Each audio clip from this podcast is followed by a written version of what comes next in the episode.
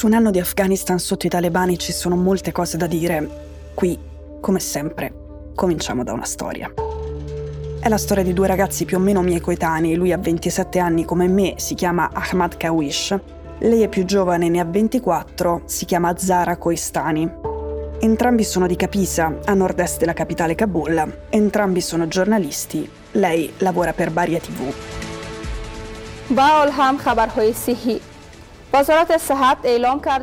Come spesso succede, alcuni piccoli dettagli di una storia rendono abbastanza bene il quadro generale.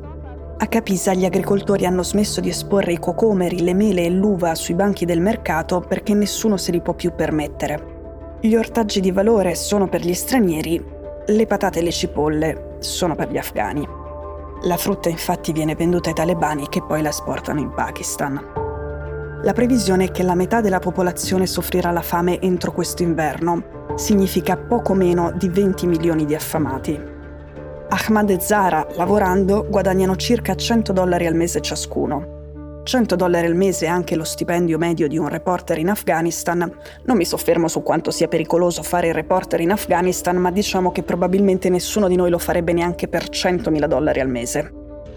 L'ultima volta che li ho sentiti quest'estate mi hanno raccontato che a maggio i talebani sono tornati a casa loro. Li hanno minacciati e hanno picchiato Ahmad. Loro si sono spaventati e il giorno dopo hanno trovato un modo per passare il confine con il Pakistan. Ora una piccola parentesi che serve a continuare poi questo discorso. L'estate scorsa ero in Afghanistan, l'evacuazione all'aeroporto internazionale Hamid Karzai di Kabul, le ultime due settimane di agosto 2021, hanno salvato poco più di 100.000 afghani. I voli americani ne hanno portati via 82.000 e quelli britannici 9.000. Tra i paesi dell'Unione Europea l'Italia, con un'operazione che si chiama Aquila Omnia e con le forze speciali dei carabinieri sul campo, è stato quello che ha evacuato più civili afghani, 4.896. Poi viene la Germania 4.200 e la Francia 2.000. Più di 100.000 afghani evacuati sono un numero enorme date le condizioni sul campo in quel momento. Operare a Kabul era difficile e pericoloso e i tempi erano strettissimi. Ma 100.000 afghani evacuati sono un numero minuscolo rispetto al numero di chi aveva urgentemente bisogno di scappare. A fronte di questi 100.000, milioni di afghani sono scappati invece nei paesi vicini, in particolare in Pakistan e in Iran. Ahmad e Zara hanno passato il confine solo dopo le ultime minacce della scorsa primavera, ma con uno stipendio afghano con i risparmi che se c'erano sono stati bruciati in quest'ultimo anno, sopravvivere all'estero è semplicemente impossibile. E ovviamente in Iran e in Pakistan non c'è un sistema di accoglienza capace di prendersi cura di milioni di profughi.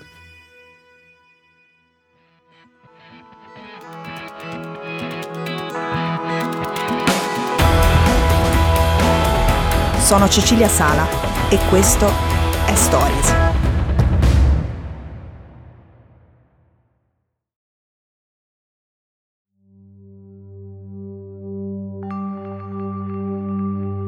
Ahmad ha seguito la guerra anche come reporter embedded con le truppe NATO e poi ha seguito la resistenza dell'Alleanza del Nord con dei reportage sul Panshir.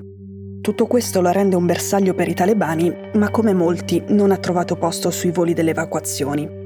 Se adesso lui facesse richiesta per un visto umanitario americano, si ritroverebbe in questa situazione. In gergo tecnico questo specifico tipo di richiesta si chiama I-131. Il bollo, la tassa da pagare da allegare al modulo, è di 575 dollari a persona. Come avete capito, trovare tutti questi soldi è quasi impossibile. Anche se Ahmad riuscisse a raccoglierli, forse non gli converrebbe spenderli così visto che il governo degli Stati Uniti ha approvato solo il 2% delle richieste di visto umanitario dall'Afghanistan che ha processato, e molte altre non le ha processate e non ci sono tempi certi su quando lo farà.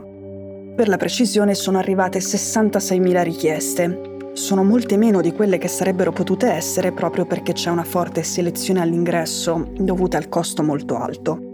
Di queste 66.000 ne sono state processate meno di 8.000 e di queste 8.000 ne sono state approvate 123.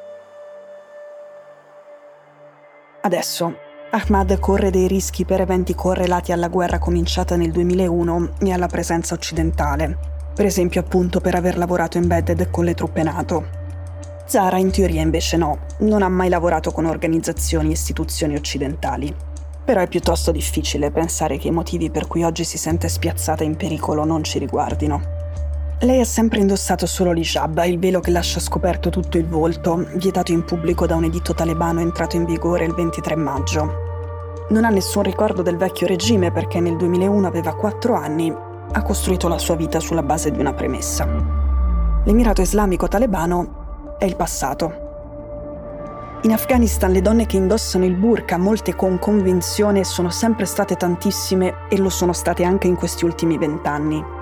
Il problema è un altro. Centinaia di migliaia di donne e ragazzi hanno pensato che esistesse la possibilità di scegliere e oggi ne pagano le conseguenze. Non è ovviamente una questione ideale, ma molto concreta. Oggi è vietato allontanarsi più di 70 km da casa senza il proprio marito o il proprio padre. Zara un marito ce l'ha, ma racconta che le sue coetanee sono cresciute sapendo che esisteva anche la possibilità di non sposarsi e vivere del proprio lavoro. Quelle che hanno fatto così adesso sono in trappola. Zara non ha mai creduto alle false promesse pronunciate un anno fa dal portavoce talebano Zabiullah Mujahid, ma è consapevole di una cosa. Vent'anni non si cancellano. Sa che la società afghana non è più quella del 1996 e che l'assenza dei talebani è durata abbastanza perché si consolidassero alcune abitudini.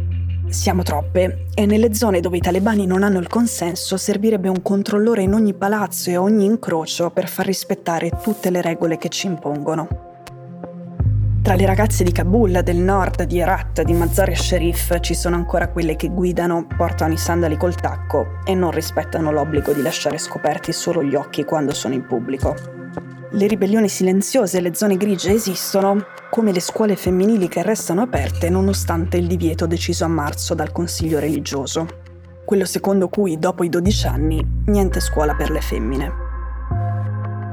Dove le scuole femminili non sono rimaste aperte, alcune ragazzine si presentano in classe comunque con i capelli corti e i vestiti da maschio. Le famiglie che accettano di correre rischi per le ragazze sono moltissime.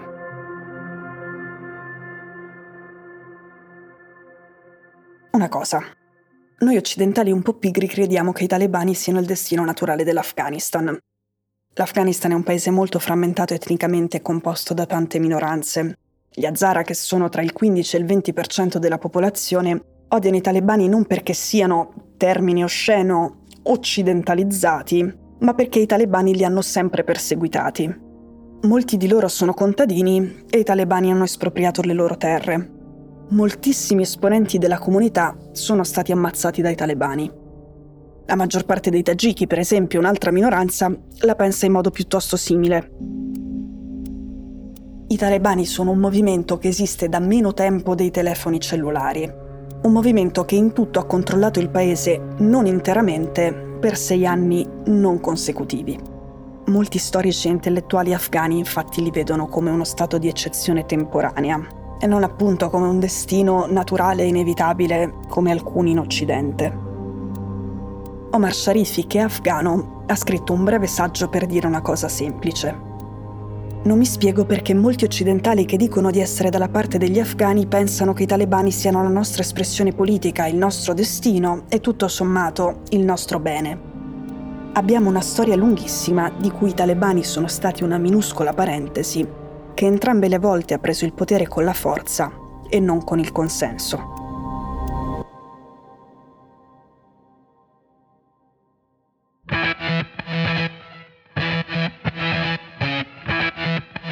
Stories è un podcast di Cecilia Sala prodotto da Cora Media. La cura editoriale è di Francesca Milano. In redazione Simone Piranni. L'advisor è Pablo Trincia. La producer è Monica De Benedittis. La post-produzione e il sound design sono di Daniele Marinello. La supervisione del suono e della musica è di Luca Micheli.